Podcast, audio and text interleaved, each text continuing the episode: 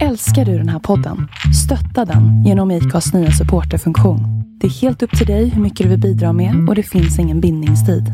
Klicka på länken i poddbeskrivningen för att visa din uppskattning och stötta podden. Wow! Nice! Yeah! What you're hearing are the sounds of people everywhere putting on Bombas socks, underwear, and t-shirts made from absurdly soft materials that feel like plush clouds. Yeah, that plush. And the best part? For every item you purchase, Bombas donates another to someone facing homelessness. Bombas. Big comfort for everyone. Go to bombas.com slash ACAST and use code ACAST for 20% off your first purchase. That's bombas.com slash ACAST. Code ACAST. Hej, det är Melinda här. När jag och min man köpte vårt hus så ville vi självfallet skydda det mot inbrott, brand och vattenskador. Vi tog in offerter från lite olika larmbolag men valde därefter Säkra Larm. Vi gillade Säkra Larms koncept med att äga sitt larm och slippa de dyra abonnemangsavgifterna. Samtidigt som vi fick det smarta hemmet. Vi rekommenderar varmt en säker, smart och prisvärd larmlösning ifrån Säkra Larm. Besök säkralarm.se du med! Hej och välkomna ska ni vara till ett nytt avsnitt av Sveriges mest tongivande podcast Två låtar och en kändis. Veckans gäst är inte bara en stor kulturbärare. Han är också en fotbollshjälte som aldrig någonsin ger upp. Han är också den där personen som alltid sätter laget före det egna jaget. Han är inte bara en legend i IFK Göteborg utan i hela Göteborg då han blivit utsedd till Årets Göteborgare. Han har på sin meritlista flera SM-guld, både som spelare men även som sportchef. Han är också en utav dem som var med och grävde guld i USA som blev till ett historiskt brons i VM ifrån 1994 som vi alla minns. Han blev också proffs i länder som Schweiz, England och i Spanien men alltid troget återvänt hem till sitt kära IFK Göteborg. Efter den avslutade karriären har vi också hört hans ärliga och rättframma åsikter som expertkommentator i Radiosporten.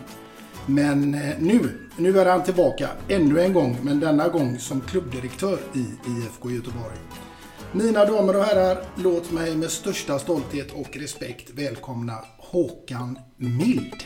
Tack så hemskt mycket. Underbart att få vara här på Kamratgården. Ja, roligt att du är här. Ja, det är full aktivitet. Ja, verkligen. Eh, det är det hela tiden vill jag påstå. Det är full rullians eh, bland alla medarbetare och laget. Just nu så åker laget från Tanumstrand där man varit där ett par, tre dagar för att komma hem och träna. Mm. Du Håkan, hur står det till med dig själv idag? Jo, men jag mår bra. Eh, det är jag. Eh, sen är vi i en spetsig situation i IF Göteborg och det är självklart att det, det påverkar ju eh, Det påverkar ju sinnet, det gör det. Och lever ju i en känslostyrd värld så att det påverkar mig också men mitt jobb är att se till så att hålla dem under så bra kontroll det bara går och sprida så mycket bra energi som, det, som finns helt enkelt. Mm. Vi ska återkomma lite mer till det senare.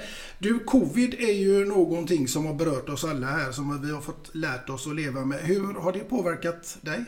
Väldigt lite om jag ska vara ärlig. Ehm, jag har ju sysslat med andra saker eh, innan jag blev eh, klubbchef i IFK Göteborg och de verksamheterna som jag eh, var inblandad i gick på som vanligt. Det är klart att man inte är opåverkad. Men i själva arbetssituationen så, så eh, var det ingen större förändring för min del. Nej. Du är ju delägare i glassföretaget Lejonet och Björnen. Men idag här i Göteborg så kan man väl säga att jobbet inte är lika glassigt. Eh, nej, det är, det är det inte. Det är inte lika mycket glass här på IFK Göteborg som det är på Lejonet och Björnen. Eh, det är en annan typ av eh, business naturligtvis, Lejon till björnen. Det är en tuff bransch det också. Eh, men där har vi lyckats väldigt bra men där ska väl all, den mesta credden gå till min fru och medarbetarna där. De kanske inte jag ska Nej. Du, en något lättare uppgift det var kanske att välja ut två låtar till idag, eller var det svårt? Eh, det är alltid svårt. Det finns ju många bra låtar och så har man ju några sådär favoriter som man alltid kanske har lyssnat mer på genom åren. Och eh, det har jag. Så att jag har två låtar. Härligt. Vi ska få ta del av mm. de här eh, vad det lider framgent. Men jag tänker att vi ska börja lite grann med din historia med IFK Göteborg. Den tar väl sin början år 1987 som sommarproffs? Ja, det stämmer. Det stämmer. Jag fick eh, frågan. Jag vet att det var Roger Gustafsson som var och tittade på mig jag spelade i Trollhättans FK då. Som var, kan, jag tror det var eh, division 2 då, nuvarande. Division 1 kan man väl säga att eh, den serien var. Och då spelade jag där som, som 15-åring. Och då var Roger och tittade. Och eh, då blev jag inbjuden som sommarproffs. Så det var ju eh, en väldigt stor sak för en ung kille från Trollhättan. Mm. Var det självklart redan från tidig ålder att du skulle bli fotbollsproffs och så vidare? Alltså man tänkte kanske inte så, men jag var ju extremt intresserad av fotboll och idrott överlag. Eh, och eh, det var ju det man gjorde på fritiden. Det, det kanske inte fanns lika mycket eller dataspel och sådana saker som ungdomarna har idag. Så att då var ju idrotten min grej och, och i synnerhet fotboll då. Och jag har varit otroligt privilegierad genom alla år och haft fantastiska ledare som har varit med och pushat och, och eh, se till så att ha bra träningar och bra miljöer att vara i. Så att eh, fotboll var ju någonting som jag verkligen brann för tidigt. Mm. Du, eh, den här podden den handlar ju även om just ämnet musik. Och det måste jag fråga, är det någonting som är viktigt för dig i livet generellt sett?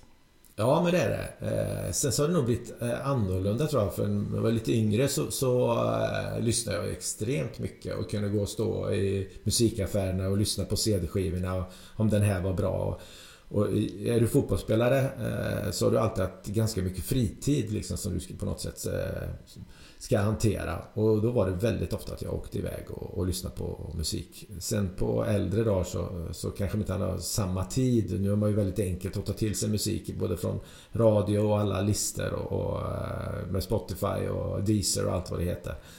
Så att det är ju väldigt tillgängligt men, men jag kanske inte är jag är inte samma frenetiska lyssnare utan nu lyssnar man nog på det som man har lyssnat Eh, ofta på om man kommer tillbaka till, till gamla artister. Mm, härligt! Du, eh, vilket är ditt absolut första barndomsminne till musik som du kan komma ihåg? Eh, inte, kanske inte så jättetidigt. Däremot så vet jag att vi hade på skolan från när vi gick årskurs 1 till 3 så hade vi någonting vi kallade skutt. Varför man kallade det på vet jag faktiskt inte.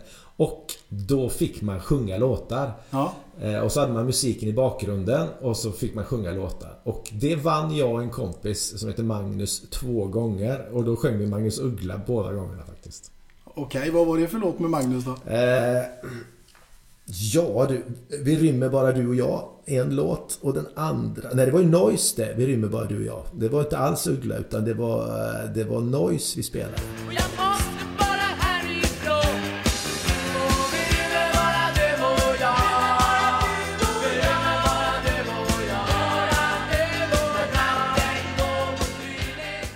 Vi rymmer bara du och jag med Noise. Den andra kommer jag inte ihåg. Nej. Vilket minne ändå. Ja. ja. Noise var nog, när du frågade på sättet jag får tänka efter, då är nog Noise det första egentligen jag har riktiga minnet för. Mm. Gyllene Tider var för mesar och Noise var för oss lite hårdare killar. ja. Du, vi ska leka lite grann med din fantasi Håkan. För att det är så här att du ska få bege dig till en öde ö och du ska vara där i ett helt år och du får ta med dig en enda platta. Vilken blir detta? Det blir en samlings-CD med Lasse Winnerbäck. Gråvita skyar, tandläkarväder, någon grävmaskin som sliter upp en cykelväg vid fotbollsplan och nyponbuskar, nyponbuskar. Hela vägen nyponbuskar ser jag när jag blundar och någonstans där så blev jag den jag är nu. Se där ja. Mm. Vilket bra val. Visst är det. Ja, det är min favorit. Alla kategorier. Det är min med. Ja, där har vi en gemensam nämnare Håkan, bortsett från IFK Göteborg. Du, skulle du säga att musik är en viktig del i idrottens värld? Ja, men det är det. Det är det. Det är eh, dels för att du eh, kanske ska slappna av. Det är dels för att hitta triggers. Så det är definitivt. Jag lyssnade, jag lyssnade väldigt mycket på Winnerbäck tidigt. Eh, samtidigt om jag skulle gå till match så ville jag ha lite mer upptempo-låtar och då kunde det nog bli ganska mycket hårdrock för min del. Eh, för att komma i rätt stämning för att, att spela matchen. Så att musik har definitivt varit en stor del och det är det för killarna idag också. Mm. Hade du någon särskild låt som du triggade igång till inför någon viktig match?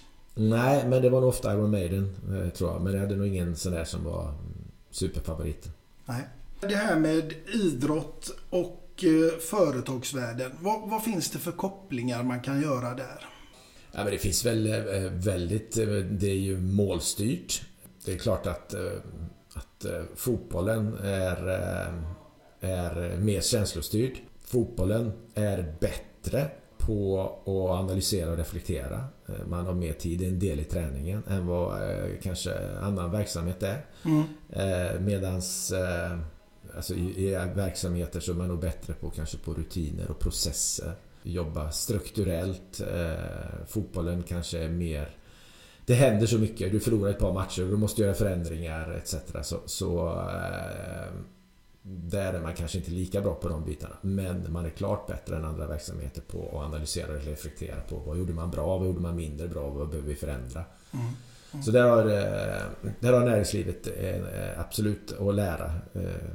Tror jag. Då kan jag väl bara prata utifrån verksamheten som jag har varit inblandad i. Men, men eh, ser man på administrationen här i IFK Göteborg så jobbar man ju mycket efter processer och, och rutiner. Mm. Jag tänker på det här hur man skapar en, en gruppdynamik med rätt ledarskap som leder till, till framgång. Ja, det är klart att det måste finnas en, ett tydligt mål. Eh, det måste finnas en, en delaktighet och, och, det måste finnas analyser och reflektioner för var man ska någonstans. Eh, högpresterande grupper eh, ställer fler frågor. Man ställer 20 gånger fler frågor än, än en normalpresterande grupp. Och det är ganska jobbigt att, att, ställa frågor. Det ska vara goda avsikter så att man är på väg någonstans. Inte för att sätta dit någon eller för att, att provocera. Alltså man kan provocera av goda avsikter möjligtvis. Men men det är ju en extremt viktig bit och då behöver man vara som grupp, man ha hittat relationerna med varandra och det tror jag väl är det svåra idag med allting som går så fort och det är volatilt i de grupperna och det förändras väldigt mycket så man hinner inte lära känna varandra riktigt. Vilket man behöver om man ska vara en riktigt sammansvetsad grupp och, mm. och göra bra resultat. Ser man på hur det såg ut kanske på 80-talet för IFK Göteborg eller man ser hur det var på 90-talet så stor del av gruppen var ju i alla fall tillsammans 3 eh, till 4 år. Mm. Där man kunde bli sammansvetsare. Jag tror IFK Göteborg nu till exempel, jag tror vi har haft 80 spelare på fyra år. Det är svårt att hitta de här äh, relationerna där man liksom hittar kombinationer med varandra. Att ändå kan förstå att man är olika men på planen så behöver vi varandra. Där äh, finns det nog äh, mycket att önska framöver att vi blir bättre på. Ja, jag tänker också det här med ett ord, ett ord som kontinuitet. Alltså mm. det behöver man ju för att kunna skapa den här gruppen med de här rätta karaktärerna eh, som krigar för varandra. Men att göra det i, i en tid när marknaden styrs utav eh, spelare och agenter, det är inte en helt lätt uppgift för en förening. Nej, det är det inte. Och speciellt inte om man kanske inte har levererat på den nivå som man, man ska göra. Så blir det... Eh, man blir säkert i många pressade lägen där man kanske får göra saker lite mer ad hoc med, och med lite mer att man har mer bråttom och man kanske inte hinner göra analysen på ett sånt sätt som man, som man ska göra. Det, det finns inga ursäkter kan jag inte säga men det finns förklaringar till kanske att, att det har sett ut som det gör och ser ut som det gör. Men det försöker vi verkligen att, att jobba på. Men eh, som sagt, eh, för att få en bra grupp så det vet man ju själv att mm, för att känna sig trygg så behöver man tillit och förtroende och mm, man behöver sin lilla tid att lära känna alla. Och det är klart att det är, det är ganska det är ganska utmanande i en, i en eh, idrottsmiljö som, som är i ett, eh, ett eh, elitfotbollslag. Mm. Jag har många gånger, jag vet inte om, jag, om det finns folk som håller med mig, men alltså när man ska spela fotboll varje dag, att vara anställd och ha det som yrke. Försvinner inte en del av glädjen i det då? Jag tänker att det är en form av konstnärskap. Det får inte bara bli en, bra, en dag på jobbet liksom, utan man ska ju tycka att det här är det roligaste som finns. Ja, eh, säkert. Samtidigt så när man kan bara vet man själv. Jag har ju varit i den eh, världen och det är klart att när man tittar tillbaka så kan man nog känna att varför njöt jag inte mer? Varför hade jag inte mer tålamod i vissa lägen? Och det är klart att eh, det hade varit bra om, om man hade lyssnat kanske mer på erfarenhet och tagit till sig vissa saker. Och, och det är väl någonting som vi försöker att förmedla men eh, Stefan Rehn som jag spelar med, som också var ledare här, han sa ganska bra eh, Vilket är svårt att eh, är du smart eh, så lär du dig av andras erfarenheter. Är du lite mindre smart så lär du dig av dina egna och är du dum i huvudet så lär du dig inte alls. Och jag tror att de, de, de flesta av oss är lite mindre smarta utan vi lär oss av våra egna erfarenheter. Vi är svårt att lyssna på kanske på på äldre ibland och ta till oss visa ord. Och är man kille 23 år så vet man oftast bäst själv. Ja. Det är nog lite så. Men du har ju upplevt bägge de här världarna tänker jag. Det var inte Bosman när du kom upp i A-truppen? Nej, det var det inte.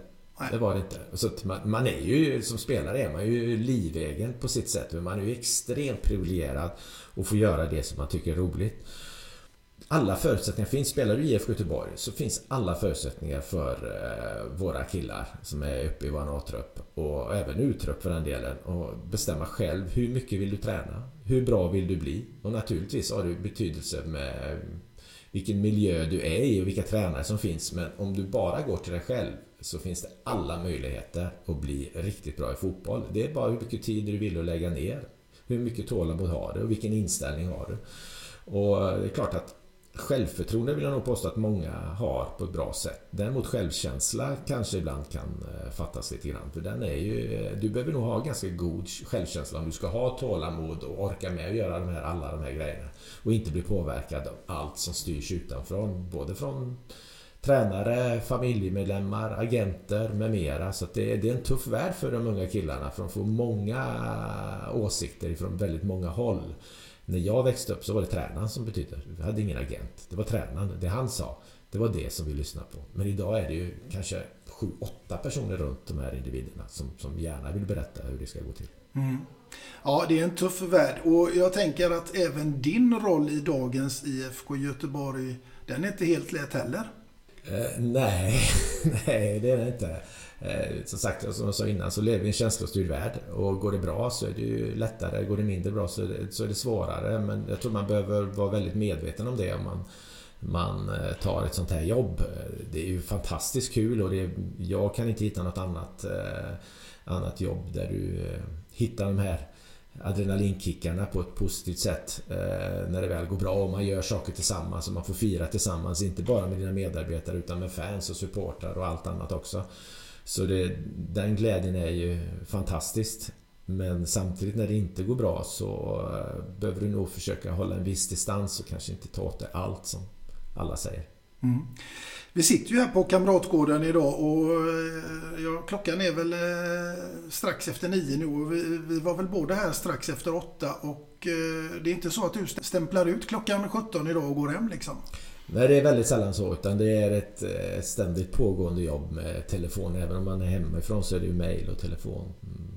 Så det är... Eh, men jag har alltid levt så. Det spelar ingen roll om jag var spelare eller sportchef eller andra jobb som jag har haft. Så att jag, det har varit mitt liv. Så jag har liksom inga problem med att, eh, att jag jobbar en lördag eller en söndag eller en kväll. Det spelar inte mig så stor roll. För att gör jag någonting så vill jag göra det med engagemang och passion. Och för att jag tycker att det är roligt. Eh, så att jag har varit, haft tur eh, på så sätt. Visst, man behöver återhämtning, det behöver alla människor. Men eh, det har aldrig varit riktigt jobb för mig. Utan det har varit någonting som jag är privilegierad att få göra. Mm. Jag fick lite känsla för IFK Göteborg igår när jag satt och tittade på Sveriges match mot Grekland. Första halvlek är ju rent ut sagt usel. Grekland var bra första halvlek. Ja, så kan man också vända på det och säga. Men det som är roligt att se tycker jag, det är ändå att det är en helt annan grupp individer i det svenska laget som kommer ut eh, till andra halvlek. Ja, eh, jag tycker Sverige eh, med Jan Andersson och Peter Wettergren där och med alla andra ledare har fått till otroligt bra. Alltså, otroligt duktiga på att få den här gruppen, för det är ganska många individuella spelare som är individuellt duktiga men som ändå får till att jobba stenhårt för varandra. Mm. Och visst, när du, när du kommer till ett landslag på det sättet och du träffas, eh, du är inte konstant ihop utan det är ganska mycket glädje när du kommer dit. Så det kan vara på sitt sätt lite enklare men eh, ta dock inte bort att det är väldigt imponerande av ledarskapet i, i svenska landslaget. Mm. Vi ska gå tillbaka lite grann till eh, musiken här därför att eh, Du sitter nu i bilen och lyssnar på radion och helt plötsligt så dyker det upp en låt som får dig rätt och slätt att stänga av eller byta kanal. Vilken typ av genre eller låt skulle det vara? Som jag inte tycker om alltså? Ja. Oj, jag är inte mycket för techno. Nej. Så att eh, om kraftverk eller något sånt skulle komma på så då stänger jag av. Det är inte min grej. då, då åker den av. Ja, det är det. Mm. Ja. Jag tror att jag har svaret på den här frågan jag tänker ställa nu, men eh, vi kör den ändå. Vem skulle få skriva låten om Håkan Mild? Ja, det får ju Lasse Winnerbäck göra. Ja, det får ju han göra. Absolut. Absolut. Vilken är den bästa låten med Lasse Winnerbäck då? Ja, det kanske oj, inte vi ska oj, gå in på. Nej, han har ex, jag tycker han är extremt eh, många faktiskt. Mm. Eh, så att välja ut en bara, nej det känns inte rätt. Nej. Men visst, det finns ju en del favoriter som man kanske lyssnar på mer. Söndermarken, Dunkla rum. De nya låtarna också. Extremt bra. Mm. Vi får se om man hamnar med i den här frågan också. Därför att nu Håkan är det så här att du ska ha en middag och du får ha precis vem som helst som gäst. Död eller levande. Nu är det bara fantasin som sätter gränserna. Jag vill veta, vem hade det varit? Det var en person. Mm. Alltså det låter ju, eh, här låter ju kanske, men, men jag hade nog, jag hade nog velat eh, käka med Lasse Winnerbäck och, och, förstå honom på något sätt. Och han får, eh, för han har ju fantastiska låtar och så har han något, något mörkt i sig någonstans. Så nej, det hade varit ruskigt intressant att få sitta och käka med Lasse Winnerbäck och höra hans tankar om livet. Mm. Är texterna viktigt för dig när det kommer till musik? Ja, det är det. det, är det. Det ja, en del tycker inte alls att det är viktigt utan de vill bara dansa. ja, exakt, men alltså, ja. men det, det, på något sätt, jag håller med dig, det är väl någon form av budskap. Ja, han, han är enormt bra eh, att få till, att få till orden och att det stämmer och att det blir eh, någonting som man eh, fängslar. Mm. Du, vi går vidare i fantasins värld för nu, det här är ganska roligt faktiskt. Du är i final i Let's Dance Håkan. Återigen är det bara fantasin som sätter gränserna. Men vem hade du dansat med och till vilken låt? Oj, det var ingen lätt låt. Jag hade nog, um, jag hade nog helst dansat med min fru. Hon hade fått vara med på det också. Eh, någon bra låt alltså. Ja, det hade fått vara någon typ av eh, lite fart i då. Ja, men det, det, den var jättesvårt. Den var jättesvårt. Vilken låt alltså. Vad hade du velat dansa? En tryckare eller varit eh, bugg eller vad hade ni kört? Nej, men vi hade fått eh, lite fart hade varit i den då. Det får ha varit någon typ av bugg kanske. Ja. ja. Så att, eh, vad kan man bugga till? Har du något bra förslag där Anders? uh, ja, jag vet inte. Snart skiner på sig. De funkar ju inte där. Nej, den funkar ju absolut inte. Den funkar ju absolut inte. Nej, men det får väl vara något lite ändå. Man kanske ska ha något med Elvis bara för sakens skull. Ja,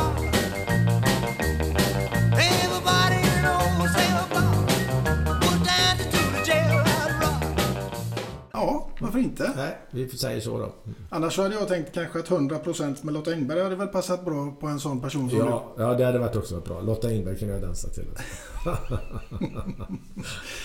du Håkan, det är faktiskt så här att vi ska komma in på ditt första låtval som jag är extremt nyfiken på vad det skulle kunna vara och inte minst varför.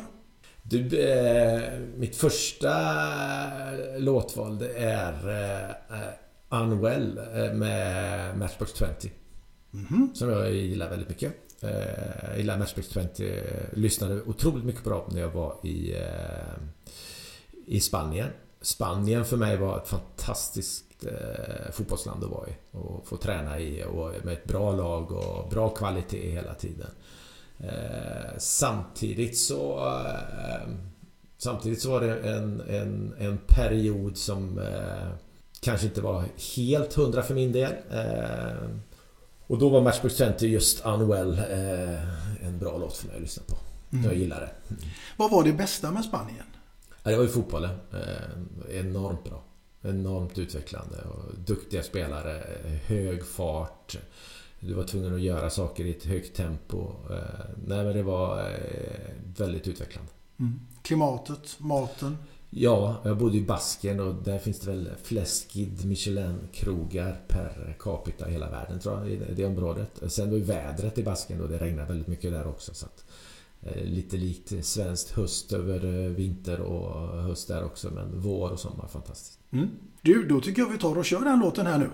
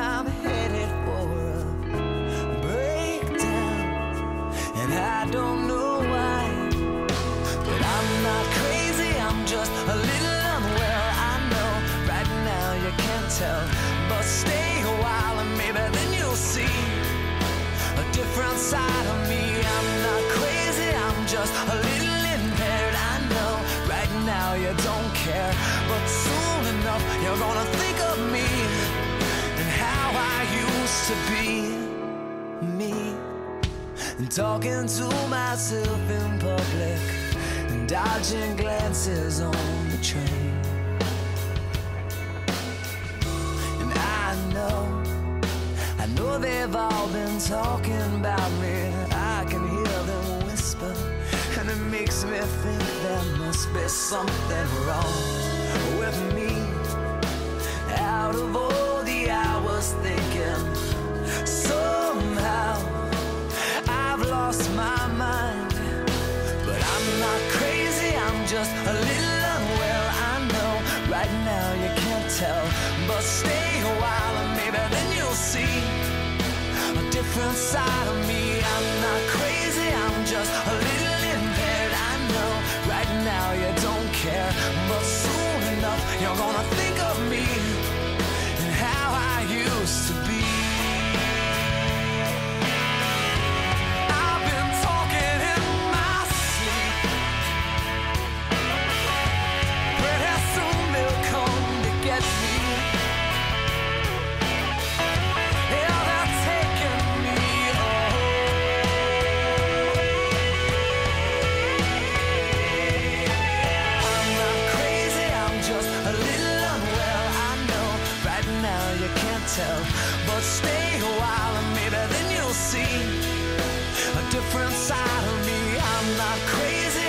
just a little impaired. I know right now you don't care, but soon enough you're gonna think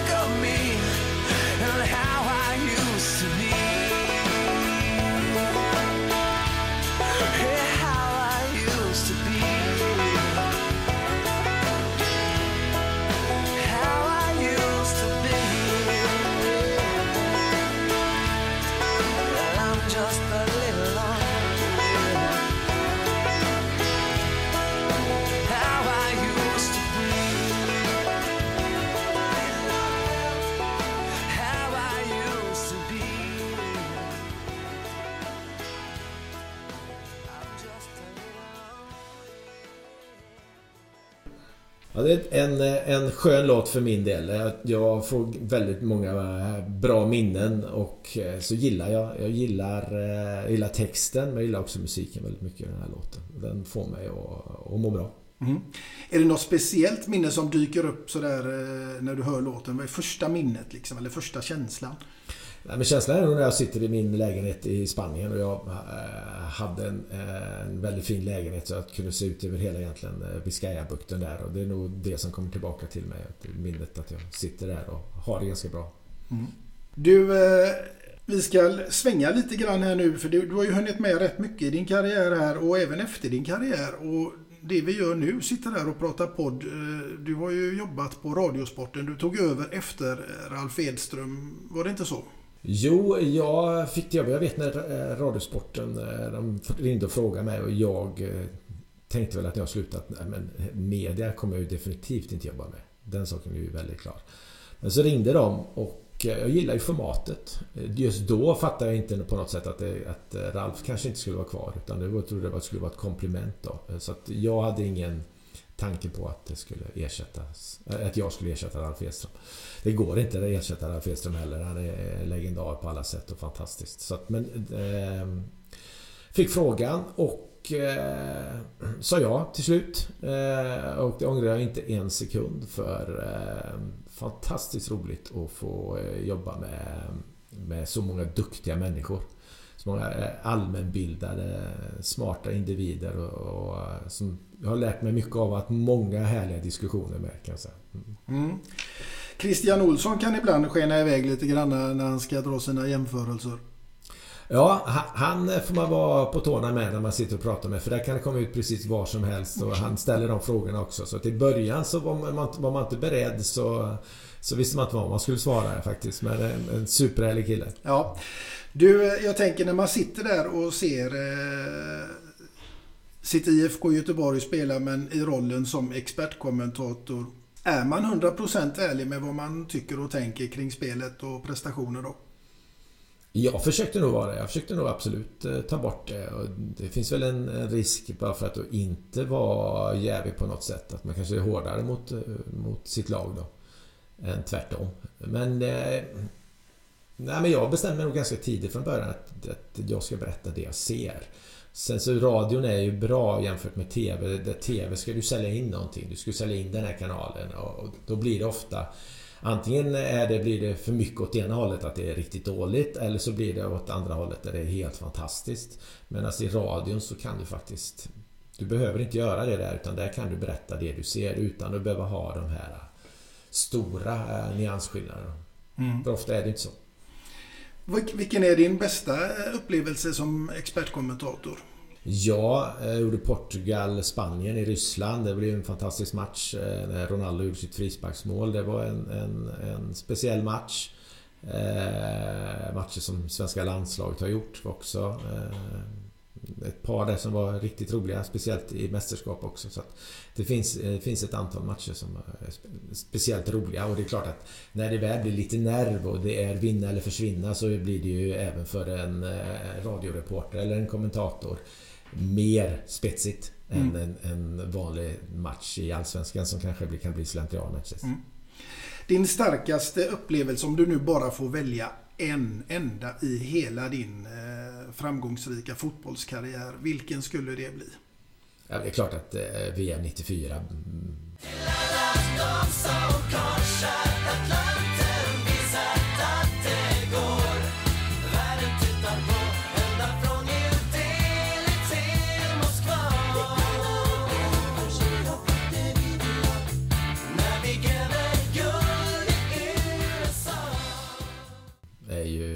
Bronsmatchen är ju fantastisk på många olika sätt. Så att, och inte säga den vore ju väldigt konstigt. Sen så har jag haft väldigt många andra också.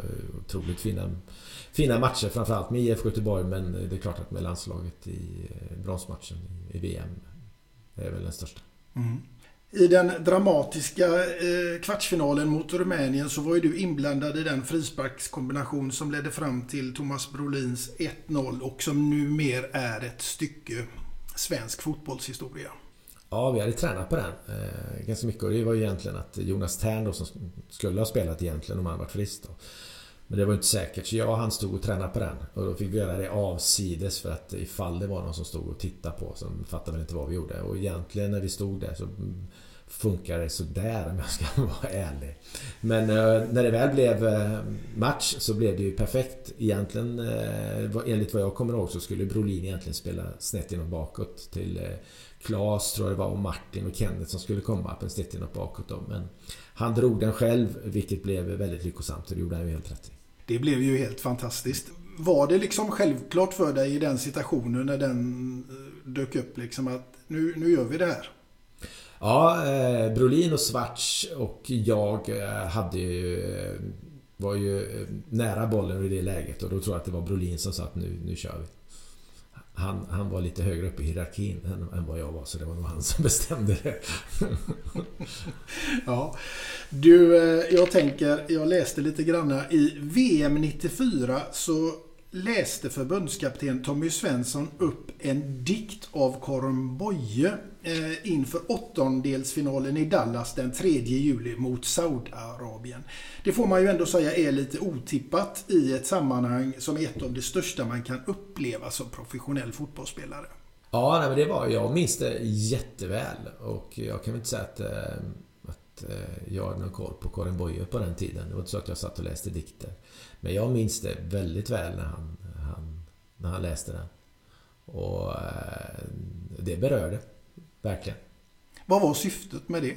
Eh, både Tord och Tommy eh, läste mycket böcker och det fanns en annan sida, inte bara fotbollsmässigt, utan det fanns en annan känslomässig, kanske på gränsen till andlig lite grann i vissa lägen och duktiga på att ta fram de här små bitarna. Någonting annat än bara fotboll. Och just den dikten, eh, den stämde ju väl överens där. Mm. Att vi, vi var inte färdiga liksom, utan det var vägen till, till målet mm. som var det roliga och vi var inte färdiga där. Så istället för att ni skulle få höra om press, understöd, löpvägar och hit och dit så, så blev det en dikt helt enkelt? Det blev nog väldigt mycket båda delarna. det andra fanns där också definitivt. Och, och, och, eh, alla vitaminpiller och allt sånt också. Äta rätt och sova rätt fanns där också. Men som, eh, som lite extra så blev det en dikt också och den, den stämde väldigt bra överens, överens med var vi var någonstans. Mm. Kommer vi att få ett sånt landslag som kan nå de framgångarna en gång till? Det kommer det säkert, absolut. Förr eller senare så kommer det vara det där landslaget som verkligen får den här fullträffen. Och vi har ju många duktiga spelare och kan vi fortsätta hålla att eh, laget har en sån central betydelse som det fortfarande har. Eh, och där ska vi vara väldigt glada att vi har den, den ledaren Jan Andersson och Peter Wettergren med alla andra också. Eh, så tror jag definitivt att det kan, det kan komma framöver. Mm. De flesta spelarna, yngre spelarna idag är ju bättre än vad vi var. Vi är fysiskt starkare och kanske var mer ett mer lag. Men spelarna idag är ju klart bättre än vad vi var. De är väl mer individuellt tränade idag kan jag tänka mig. Förr i tiden så var det väl lite mer att ja, nu lägger sig alla ner och gör 25 armövningar. Lite så, lite så. Det är klart att förutsättningarna och forskning och sånt går ju framåt. Sen så hade, hade det laget 94 fått alla de förutsättningar som finns idag så klart hade de också varit också ruskigt vältränade kanske på ett Det var vi ändå men eh, eh, kropparna ser väl lite annorlunda ut idag än vad, än vad våra gjorde. Mm. Nu Håkan ska vi komma till någonting som är väldigt, väldigt intressant och roligt inte minst. Eh, det är nämligen så här att du känner väl, väl till kanske de sju dvärgarna? Ja, ja de har jag hört talas om. Ja. Och vi ska ta med oss dem in i fotbollens värld. Och då har vi ju Kloker, Toker, Butter, Glader, Trötter, Prosit och Blyger. Du ska få hitta någon spelare att lägga in här nu på varje karaktär och jag tänker i fotbollssammanhang, vem skulle kunna vara kloker? Jag får nog säga Patrik Andersson då. I, eh, Patrik Andersson eh, som kom från Malmö FF som spelar både Bayern München och Barcelona, Mönchengladbach. Han får jag säga som kloker då. Mm. Och en som inte kanske är riktigt lika rolig men ändå. Det är ju Toker. Toker. Eh, jag säger Jonas Tern där. Jonas Tern? Ja, det kanske man tror. Nej, det gör jag faktiskt inte. Jag säger Magnus Ulm Johansson för han är ju definitivt eh, eh, signifikativt för, för Toker. Magnus Ulm Johansson. En Tern också en sån där spelare som eh, oväntade, jäkligt rolig alltså i många fall. Men eh, han, han slår ju inte Ulm Johansson. Det gör han inte? Nej, det gör han inte. Nej. Vi går vidare till Butter. Butter? Ja, den är lite svårare tycker jag. Butter. Jag, jag, säger eh, Jonas Olsson på ett positivt sätt. Ja. Jonas Olsson som, som spelar i Blåvitt. Ja. Mittbacken. Mm. Vet du vem Johnny Ekström svarade? Nej. Jerry Karlsson. Jerry Karlsson. Jerry Karlsson som är så fin och snäll. ja. Glader då Håkan? Vem blir det? Glader? Det finns ju alltid de. Där skulle ju faktiskt Ulma också kunna vara den som alltid är glad. Jag säger Stefan Rehn på Glader. Alltid glad. Mm. Alltid glad. Fantastisk människa. Ja. Och Trötter då? Ja, det får John Ekström vara. Ja. Det är väl, om du har intervjuat andra så måste det vara fler som har sagt honom. Men det är också en... en när man säger det så kan det möjligtvis låta lite negativt med trötter men också en helt underbar människa Jan Ekström. Det är one of a kind. Absolut. Och prosit då? Någon som alltid har lite, någon känning lite. Stefan Lamberg. Han, han tyckte jag hade alltid, han nös lite. Han hade lite temperaturhöjningar och sådär ibland. Stefan Landberg får bli prosit. Ja, Stefan Lampan Landberg. Han ja. får bli lite prosit här ja. idag. Nu tar vi den sista här. Blyger. Eh, jag säger nog Magnus Erlimark där. Eh, som jag har spelat med mycket också. En försiktig general. Eh, intelligent. Eh, på planen. Halvgalen. Men vid sidan om eh, otroligt ödmjuk, fin, lite blyg. Mm. Han var ändå lagkapten, precis ja. som du har varit. Ja, det var Men äh, han äh, var mer i handling än, än, att han behövde skrika och gapa och, och visa det på det sättet. Utan det var mer i handling. Mm. Är också en, en superkille. Det var ganska... Det var inte så lång betänketid. Nej. Där har ju sina spelare man har spelat mycket med genom åren. Eh, och många utav dem har ju spelat med eh, både i klubblag och landslag. Så att, eh, sådana som jag känner väl. Och sen finns det ju massa som jag har spelat med innan men, men de här individerna som jag har nämnt här kanske ligger mig lite mer varmt om hjärtat. Mm. Du, vi ska gå vidare här och vi ska komma in lite granna återigen på IFK Göteborg och då tänker jag det är ju väldigt många spelare som fostras här i denna miljön eh, och utvecklas och försvinner utomlands. Är det en självklarhet att man på något sätt eh, alltid kan komma hem igen? Alltså, det är ju en, del av själva idén och har varit under många år. Nu har jag varit borta sju år nu, eh, innan jag kom tillbaka igen. Men det har väl alltid varit en, en idé att eh, vi ligger inte högst upp i näringskedjan. Jag kan bara gå till mig själv. Det är klart att man, man vill tävla och spela med de bästa. Så då är det ju så att man ofta går till en, en större liga kanske man får möjligheten. Och sen har det naturligtvis ekonomiska skäl. Så att vi vill ju gärna utbilda bra fotbollsspelare som spelar i vårt A-lag som tar nästa steg som eh, går vidare och sen som gärna kommer hem igen. Men det är ju inget självändamål, absolut inte. Utan det, det måste ju vara tillräckligt bra spelare. Mm. Så är det ju. Sen kan ju det vara... Det kan ju bli lite mer eh, känslostyrt och... Det kan ju vara att... Eh, att det finns en påverkan någonstans att vi måste ta hem den spelaren som har gjort så mycket för, för IFK etc. Men det, så får det inte vara utan det måste tillföra någonting fotbollsmässigt. Mm. IFK Göteborgs eh, DNA, har det förändrats den eh, sista tiden? Ja, det vill jag nog påstå. Det vill jag nog påstå. Och, det, och jag ser inget... Eh, att saker och ting förändras, det, det är väl inget konstigt alls. Sen så är jag ju... Vi måste ju vara, vi måste ju vara moderna.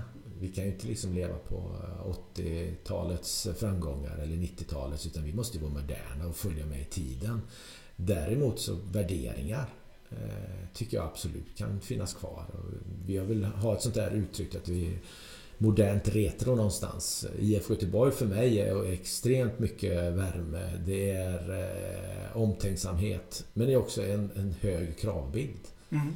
Eh, och det tycker jag att det ska fortsätta. Vi håller på med elitidrott. Det är klart att kravbilden måste vara, vara hög.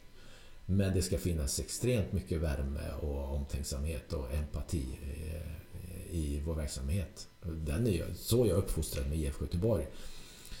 Därmed inte sagt att man har en förstå, måste ha en förståelse för att vi vill tävla och vi vill vara bland de bästa. Och det krävs en del. Och sen kommer inte alla få vara med på det. Men, men man kan ha en, en, eh, en, en miljö där man ändå pratar med varandra på, på ett bra sätt. Mm. Sen klart att när individen inte får vara med så kan man bli väldigt besviken. Men eh, det måste vi klara av och ha den tydligheten och, och eh, ha värme i de samtalen. Absolut. 4-4-2, eh, är det, det är ju någonting som är förknippat skulle jag säga med IFK Göteborg. Och det behöver det inte alls vara eh, för min del. Däremot så tror jag att just det här 4-4-2 som man pratar IFK Göteborg eh, om. Eh, den, den tror inte jag existerar längre. Inte ens om du spelar så kallat 4-4-2. För man, dispositionen i laget tror jag är mycket mer annorlunda. Och det var den kanske inte under 80-talet då den var väldigt tydlig men även när vi spelade på, på 90-talet så kanske vi utgick från ett 4-4-2 men vi kanske hade en forward som droppade, vi hade en yttermittfältare som flyttade in, vi hade en av de centrala mittfältarna som låg lägre ner i banan. Eh, vi var mycket längre, spelat mycket, mycket högre kantspel på ena sidan. Men, men grunduppställningen var väl 4-4-2 men dispositionen på spelarna eh, såg annorlunda ut. Och då, så, så är det ju idag också. Mm. Ja, det finns ju alltid en massa åsikter där ute på eh, läktarna om hur IFK Göteborg ska spela och vilka som ska spela och vilka man ska köpa. Och får du mycket sånt här till dig? Ja, absolut. Eh, det är mer när man är sportchef. Nu har vi en sportchef i IFK Göteborg som jobbar mer med de frågorna än vad jag gör. Jag sitter med i fotbollsutskottet och där kan man ställa frågor om. Men annars är det ju för tränarna och sportchefen som eh, jobbar med, med de frågorna mer än, än vad jag gör. Men det är väl det som är härligt. Det är väl det som skapar engagemang. Att, att alla kan vara med och tycka och tänka och ha idéer på hur det ska vara. Och det är väl därför man går. Att fotboll är intressant. För när man väl är där så, så är ju alla experter på något sätt. Och det är väl fint. Jag har inga problem med det. Nej, härligt. Du Håkan, fem snabba, känner du till det? Eh, nej, det får du gärna dra. Eh. Ja, det ska vi göra. är du redo? Ja. Vara bäst bland de sämsta eller vara sämst bland de bästa? Ja. Oj. Ja, då, vill jag nog, då är jag nog hellre sämst bland de bästa så att jag kan eh, hela tiden bli bättre och jag får med de, de bästa. Och förhoppningsvis så eh, efter ett tag när jag har tränat så är jag inte sämst längre. Nej, Antog att det skulle bli det svaret. Du, eh, heja Blåvitt eller snart skiner Poseidon? Ja, den är ju svår alltså. Nostalgiskt. Men det är klart att snart skiner Poseidon är ju klart bättre. Och vi minns första gången när änglarna sjöng hur vårsolen värmde och vintern var glömd. Ja. Glassen Magnum eller storstrut? Så eh, Magnum är en mycket bättre glass än storstrut. Men jag tar storstrut i alla fall för den är jag uppvuxen med. Ja. Makrill och gais i ett år eller torsk och ÖIS i ett år? Oj. Ja, men jag har nog haft mer kompisar som har spelat i ÖIS. Mm. Så att jag, jag tar nog ÖIS då. Mm. Vara med i Bonde söker fru eller vara programledare för Antikrundan? Programledare för Antikrundan. Alla dagar i veckan? Alla dagar i veckan, ja. ja. Jag tänker, hur många bönder finns det? Ja, jag vet inte. Det är helt sjukt hur många program man kan göra om det här. Jag trodde det var, jag trodde det var ont om bönder, men det är det uppenbarligen inte. Nej, där hade Ralf Edström en ganska rolig grej med en kille som heter Benno Magnusson som ja. kom upp på vårt kontor en dag och var helt överlycklig för att han skulle få vara med på TV. Och då var det första Ralf säger, jaha ska du vara med i Bonde söker fru? han hade flyttat ut till, var bodde han då? I Härryda någonstans? Ja, ja, underbart. Wow! Nice! Yeah! What you're hearing are the sounds of people everywhere putting on Bombas socks, underwear and t-shirts made from absurdly soft materials that feel like plush clouds. Yeah, that plush. And the best part, for every item you purchase, Bombas donates another to someone facing homelessness. Bombas, big comfort for everyone. Go to bombas.com slash ACAST and use code ACAST for 20% off your first purchase. That's bombas.com slash ACAST, code ACAST. This Mother's Day, celebrate the extraordinary women in your life with a heartfelt gift from Blue Nile. Whether it's for your mom, a mother figure, or yourself as a mom, find that perfect piece to express your love and appreciation. Explore Blue Nile's exquisite pearls and mesmerizing gemstones that she's sure to love. Enjoy fast shipping options like guaranteed free shipping and returns. Make this Mother's Day unforgettable with a piece from Blue Nile. Right now, get up to 50% off at BlueNile.com. That's BlueNile.com. Many of us have those stubborn pounds that seem impossible to lose, no matter how good we eat or how hard we work out. My solution is PlushCare PlushCare is a leading telehealth provider with doctors who are there for you day and night to partner with you in your weight loss journey. They can prescribe FDA-approved weight loss medications like Wagovi and Zepbound for those who qualify. Plus, they accept most insurance plans. To get started, visit plushcare.com slash weight loss. That's plushcare.com slash weight loss. When you make decisions for your company, you look for the no-brainers. If you have a lot of mailing to do, stamps.com is the ultimate no-brainer. Use the Stamps.com mobile app to mail everything you need to keep your business running with up to 89% off USPS and UPS. Make the same no brainer decision as over 1 million other businesses with Stamps.com. Use code PROGRAM for a special offer. That's Stamps.com code PROGRAM. Vi ska göra så här nu Håkan, att vi kommer in på ditt låtval nummer två som jag också är eh, extremt nyfiken på och naturligtvis eh, inte minst varför du har valt just den. Och du har valt Själ och hjärta med Lasse Winnerbäck. Vilket jag tycker är eh, en av hans nya låtar som är grymt bra. Och jag tror faktiskt att efter pandemiår och ändå så tror jag att vi kommer tillbaka till lite mer själ och hjärta än individualismen och jag-tänkandet. Så jag tror att det är faktiskt lite det vi behöver. Mm. Du, då tycker jag vi tar och kör låten Själ och hjärta här med Lasse Winnerbäck.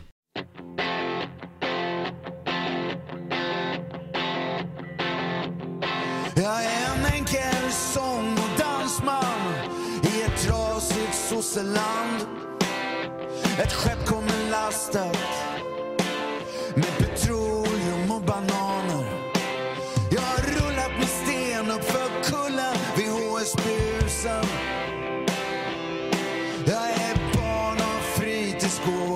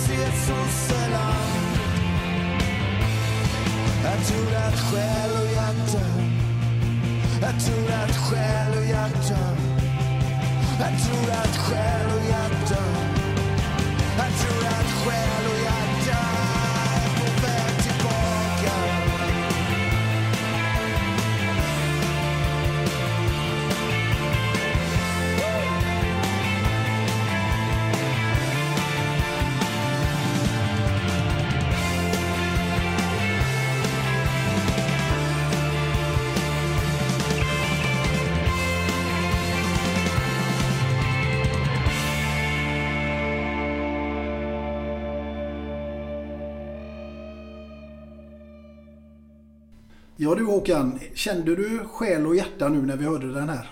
Ja absolut. Jag tycker den är otroligt bra faktiskt. Hans nyare låtar han lyckas eh, ruskigt bra med. Eh, måste jag säga. Tänker att det måste vara otroligt svårt att hela tiden komma på nya låtar ändå som ska eh, funka och fortfarande vara bra. Det är ju rätt många artister som gör en och två och tre låtar och sen så är det inte mer. Nej. Men här, det bara ramlar ut år efter år. Mm. Jag tänker att egentligen så borde du bjuda hit eh, Lasse Winnerbäck till Kamratgården. Tänk så mycket själ och hjärta det finns här. Ja, precis. Vi försökte. Jag vet att vi spelade 2009 tror jag. Försökte vi få honom till sista matchen mot AIK men jag tror inte att han dök upp. Jag eh, vet inte om han är superintresserad av idrott. För då hade han spelat, jag tror på Konserthuset eller något sånt. Eller om det var på Lisebergshallen. Mm. Jag tror att han har fått bli det vare sig lite han vill eller ej för han har en son som spelar fotboll. Ja, det stämmer faktiskt. Det stämmer. Nu ska vi se Håkan, vi ska komma in lite mer här på livet. Ordet livskvalitet, vad innebär det för Håkan Mild? Det är nog att vara på resa med familjen och äta en eh, riktigt bra middag med något riktigt bra vin. Det är livskvalitet för, för mig. Mm. Håller du igång någonting eh, själv idag liksom? För att hålla dig i trim? Jag försöker men jag är tyvärr lite periodare. Så när jag tränar då så går jag in i det ett tag och sen så eh, jobbar jag. Då jobbar jag. Eh, jag skulle behöva få lite bättre balans i min träning och, och arbete. Så att det blir funkar lite bättre gemensamt. För det gör det inte så som jag skulle vilja. Jag kör 16 weeks of hell just nu. Ja, du, jag tycker du ser tunn ut. Och det har jag faktiskt också gjort en gång i tiden. Ja. Jag vet. Ja. Tony berättade det för mig nu när vi hade halvtidsträff. Eh, och, och, eh, då sa jag bland annat att jag skulle hit och göra dig som gäst. Och då sa han, ja då får du hälsa så gott. För att han har, han, har, varit med och kört här. Jajamän, jag gick ner 15 kilo. Men jag har gått upp 10 igen. Så att, eh, gör inte det. Så fortsätt att hänga i. Men jag körde och jag... Eh, det funkar ju. Jag tränade varje dag. Jag gjorde de här 45 eh, minuterna minst. Eh, antingen sprang jag eller så var det raskt eh, att man gick då. Maten kanske löste i åtta veckor. Sen blev det fruktansvärt tråkigt och då började jag slarva lite grann. Även om jag var mycket, mycket bättre än i normala fall. Styrketräningen eh, hann jag inte med på den nivån som man skulle göra. Men eh, hyfsat. Men jag gick ner 15 kilo. Mm. Så att, eh, bra, bra jobbat av dig. Ja, jag ligger inte på 15. Jag har 12 hittills. Det är ju jättebra. Men, ehm, och jag håller med dig. Det, det, det, alltså promenaden här med en timmes powerwalk på morgonen. Mm. Det är inga problem. Nej. Eh, maten, ja den är ganska tuff. Jag har seglat runt på ungefär en eh, fem recept. Ja. Det är för mycket för mig. Eh, det är för mycket glädje för mig i livet att äta en, en god, god middag med vänner och med ett gott vin. Så ta bort det under 16 veckor, det löste inte jag. Helt enkelt för dålig karaktär. Ja, alltså Tobias Hysén gjorde det och mm. dessutom under EM. Ja.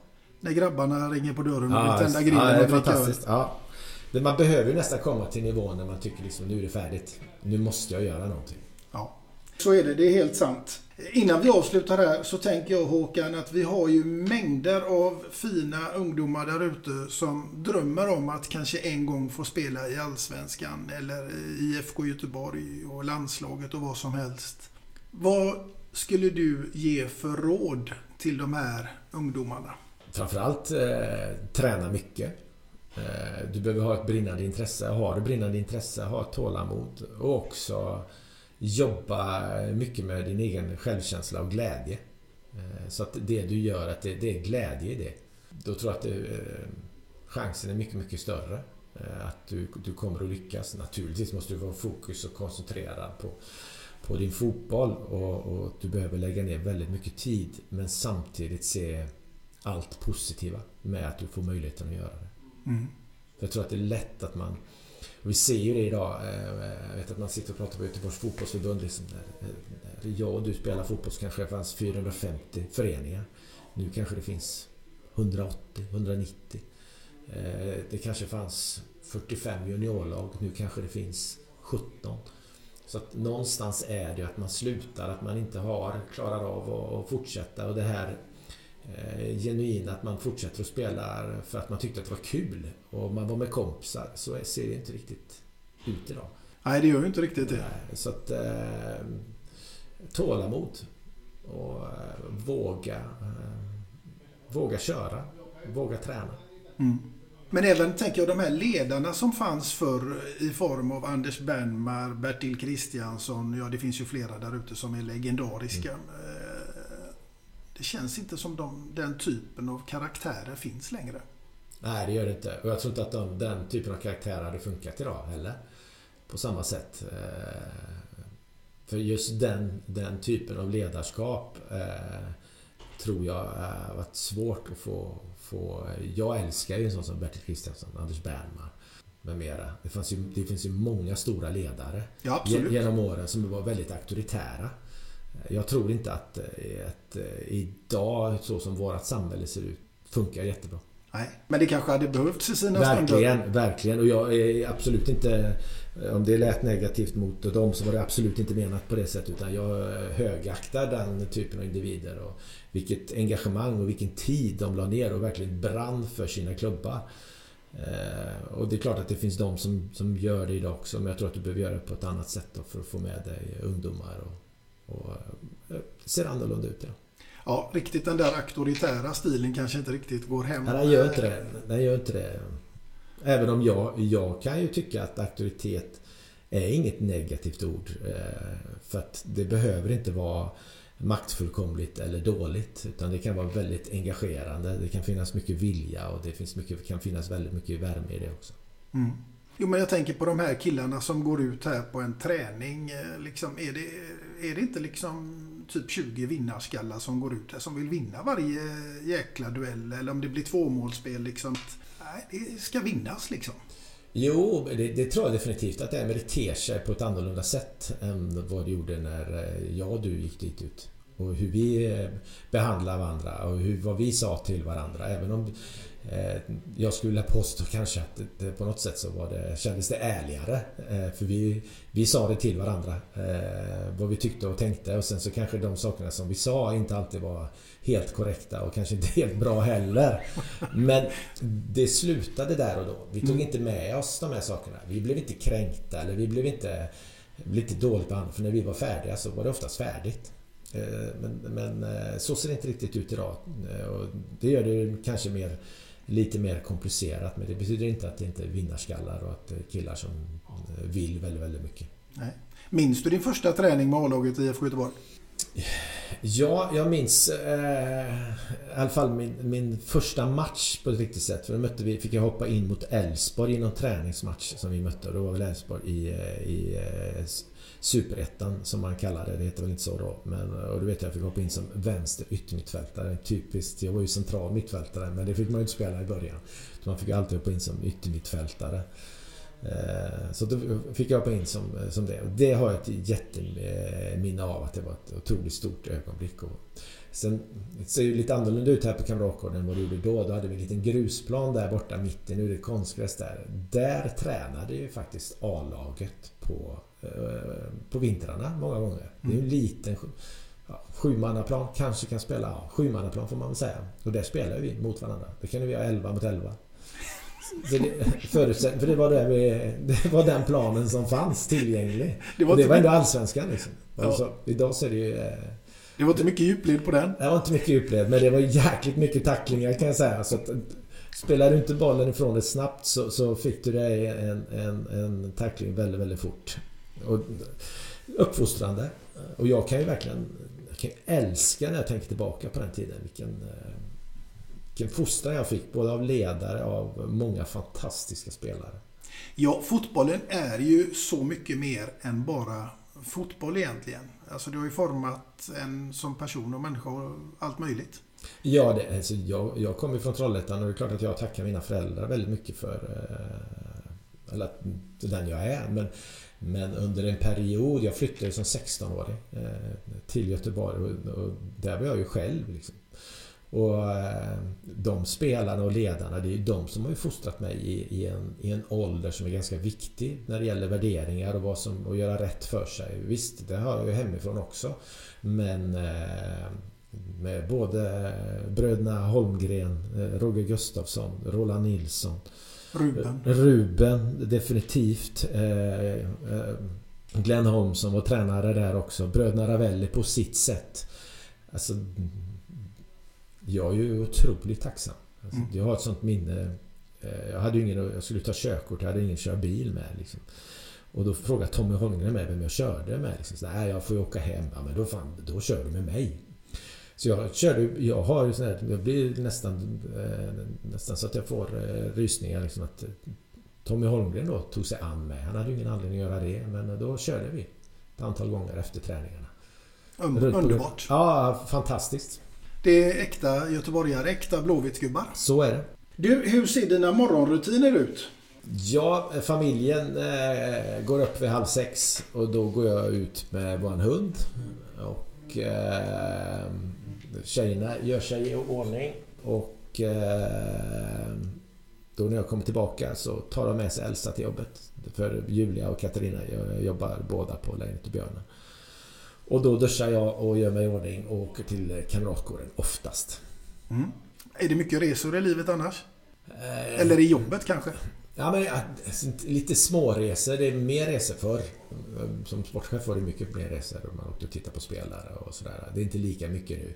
Och jobbade på radio så var det ju en del resor också. Både nationellt och internationellt. Sen gillar vi att resa i familjen men eh, det blir ju... Eh, nu när jag jobbar här är det inte lika mycket och eh, på somrarna så, så jobbar min fru och Julia med, med glass och då blir det inte så mycket. Så vi brukar åka på hösten och våren. Mm. Men vi gillar att resa. Du, eh, kaffe då? Det dricker jag alldeles för mycket. Min fru var, var produktchef på Löfbergs Lila Kaffe så att hemma är det väldigt mycket kaffe. Och eh, bara värmländskt då. Mm, mm. Du, det är nämligen så här att alla gäster som medverkar här i podden, de får ju en mugg med just två låtar och en kändis. Och sen så får de ju naturligtvis sitt namn ingraverat och det ska ju vara som ett kärt minne ifrån denna stund.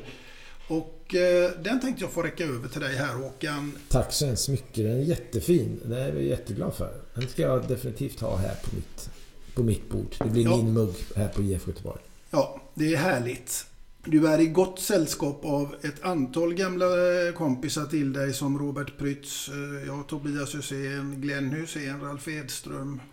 Ja, jag har säkert glömt någon. Ja, det är ett fint gäng. Det är, det är inte dåligt.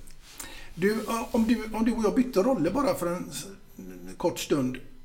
Vem hade varit din favoritgäst att sitta framför dig?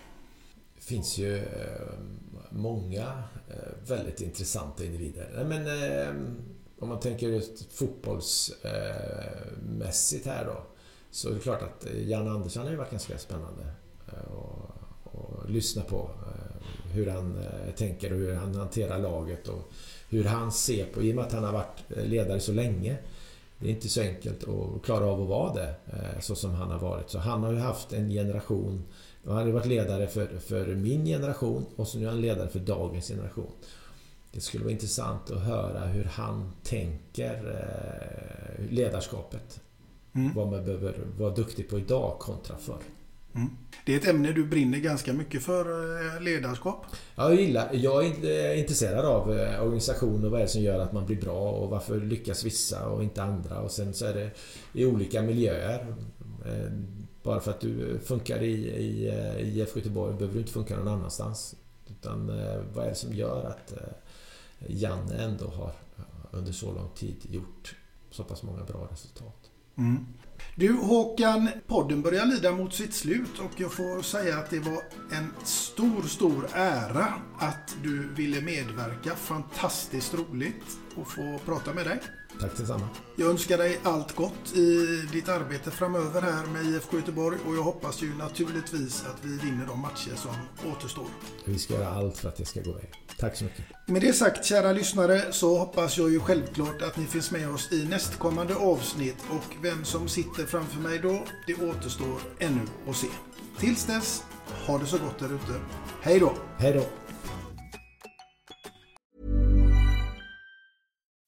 As humans, we're naturally driven by the search for better. But when it comes to hiring, the best way to search for a candidate isn't to search at all. Don't search, match with Indeed. When I was looking to hire someone, it was so slow and overwhelming. I wish I had used Indeed. If you need to hire, you need Indeed. Indeed is your matching and hiring platform with over 350 million global monthly visitors, according to Indeed data, and a matching engine that helps you find quality candidates fast. Ditch the busy work. Use Indeed for scheduling, screening, and messaging so you can connect with candidates faster. And Indeed doesn't just help you hire faster. 93% of employers agree Indeed delivers the highest quality matches compared to other job sites, according to a recent Indeed survey. And listeners of this show will get a $75 sponsored job credit to get your jobs more visibility at Indeed.com slash podcast. That's Indeed.com slash podcast. Terms and conditions apply.